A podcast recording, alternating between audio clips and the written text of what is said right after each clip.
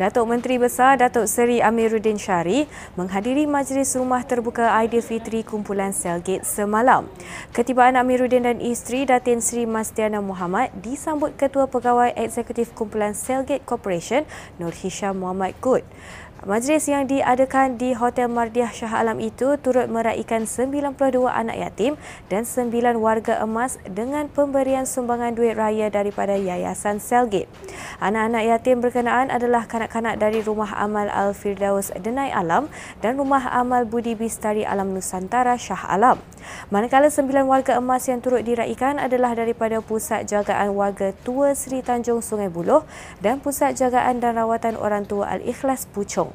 Tetamu dihidangkan dengan pelbagai juadah antaranya soto, sate, kuih muih tradisional, makanan Jepun selain dihiburkan dengan persembahan nyanyian daripada penyanyi popular Hil Husaini.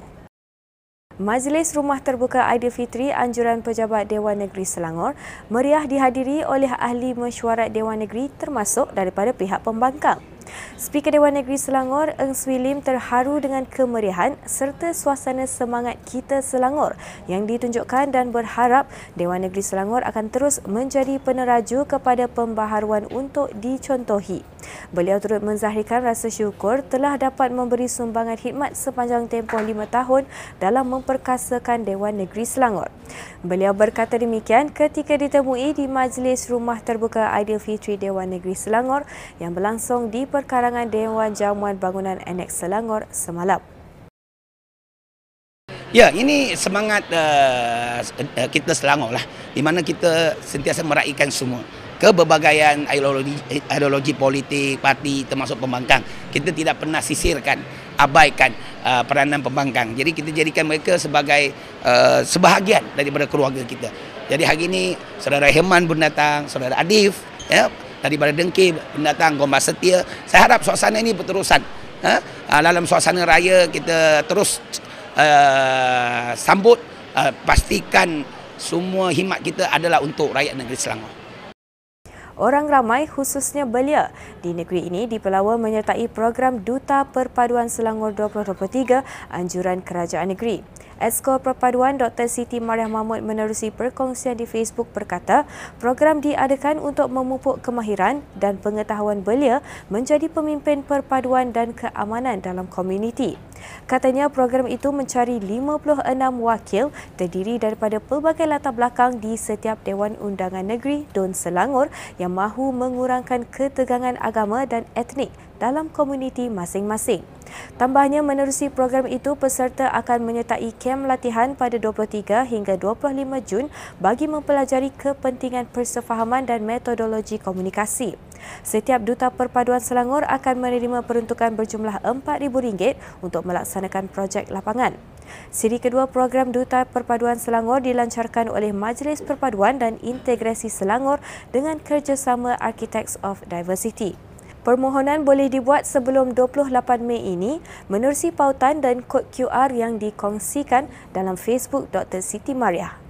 Lebih 1,800 pengunjung memeriahkan Majlis Rumah Terbuka Aidilfitri KDEB Waste Management KDEBWM di Pusat Konvensyen Shah Alam semalam. Pengarah urusan KDEBWM Datuk Ramli Muhammad Tahir berkata, antara individu yang hadir adalah Wakil Rakyat Negeri Datuk Bandar yang dipertua pepegang taruh agensi termasuk kaki tangan dan subkontraktor KDEBWM.